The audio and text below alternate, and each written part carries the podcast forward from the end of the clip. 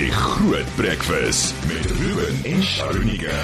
Vreugde belaaide dag vir baie want die matriekresultate is nou besig om uit te kom. Ek weet daar gaan nou baie ontbyte geëet word en feesviernage gebraai word en gekuier word vanaand en so aan. En eh, ek weet nie hoe ek die volgende persoon wil voorstel nie. Hierso van ons uh, baie trots op ons uh, volgende gas want hy is hier van Oosmoed, Hoërskool Oosmoed. En uh, baie goed gevaar as ek dit reg het, tweede in wiskunde in die land, nê. Nee. Van al die matriekleerders het hy tweede uitgestaan met wiskunde spesifiek. Nou ek wil hom voorstel, Sharnika, uh, ons gaan nie sê hy is John Goody nie, ons sê hy is John Grady. Ja. Okay, is dit reg met jou? John the goodest. Ja. John, môre. Goeiemôre. Hoor jy ou maat, kan ek net vir jou sê, het jy enigstens verwag dat jy gaan die tweede beste in die land wees? Nee, glad nie.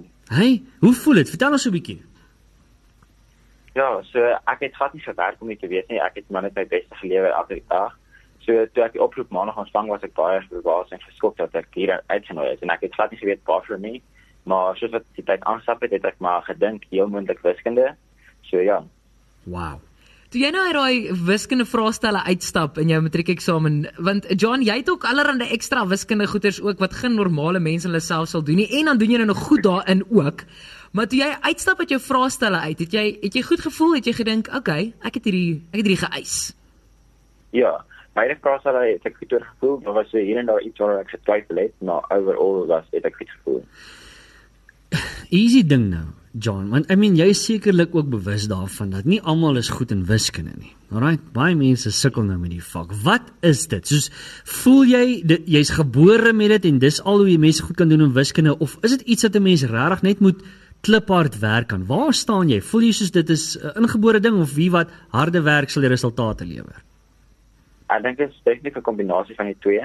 Ek dink ek het 'n natuurlike aandag daarvoor, maar ek het definitief ook baie hard gewerk om so goeie punte te kry. Hoeveel vakke het jy in totaal gehad as ek mag vra? Ek het gewoon die 7 gehad en dan admins addisioneel. Ek nou verduidelik dit gou vir ons. Ek sê totale as dit kom by wiskunde, glo vir my, ek is 'n totale leek.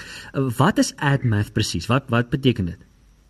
So admis is 'n uh, addisionele wiskunde bietjie op 'n hoër vlak wat mense help om meer voor te berei vir eerste jaar wiskunde op universiteit. O, oh, okay. Nee, alright. Uh nou easy ding nou. Uh jou gee vir ons nou net jou een jou, jou een resep vir sukses om goed te vaar met wiskunde eksamens vir mense wat nou gaan sukkel daarmee. Wat dink jy is daai een geheime resep as dit kom by wiskunde wat jy voel jy baie vinnig gesnap het te ander mense mis? Ek sê definitief sê om ou vrae uit te werk dit is belangrik om vroeg te begin te leer om elke dag bietjie bietjie te leer, maar die belangrikste is om die ou vrae sal leer te gaan om te sien watter tipe vrae hulle vra. Wow. Ek hou van daai wat jy gesê het van om elke dag so bietjie bietjie te doen want uh, ek weet ek was ek gaan eerlik wees ek was een van daai mense ek het goed gedoen op skool ek's baie dankbaar maar ek het nie nie baie ver vooruit begin leer nie maar in terme van dit ook John as jy nou terugkyk jou matriekjaar maar ook jou hoërskoolloopbaan Jy het nou so goed gedoen akademies. Was dit jou jou primêre fokus? Was jy net soos akademie, akademie, akademie? Ja, ek het basies maar net akademie gedoen. Ek het so vir 2, 3 jaar het ek tafeltennis ook gespeel, hmm. maar verder was dit net akademie. Okay, maar soos no jokes, is dit ernstig hier hoor. Soos as jy 'n groot skaakspeler wat baie strategiese goeders ook behels. Nee, glad nie. Glad nie. Dis my eintlik vreemd want ek sou gedink dit is mense wiskundig redelik goed aangelees sal jy nogal redelik goed doen in so iets ook, maar ek das, algemeen dalk, nou maar. Daar's daar's vir jou 'n idee, John. Ja, begin daai nou man. Okay. Nou Hier's die ding nou. Jy weet jy het nou so goed gedoen, jy het nou resultate. Gaan jy ten minste vir so 3 jaar net bietjie daar op die bank lê en relax of wat? nee, glad nie. Ek gaan uh, aktuariële wetenskap aan tikkies gaan studeer. So dis my plan vir die. Wat gee wat gee jy wat? uh, aktuariële wetenskappe. Okay, nou wat is dit nou?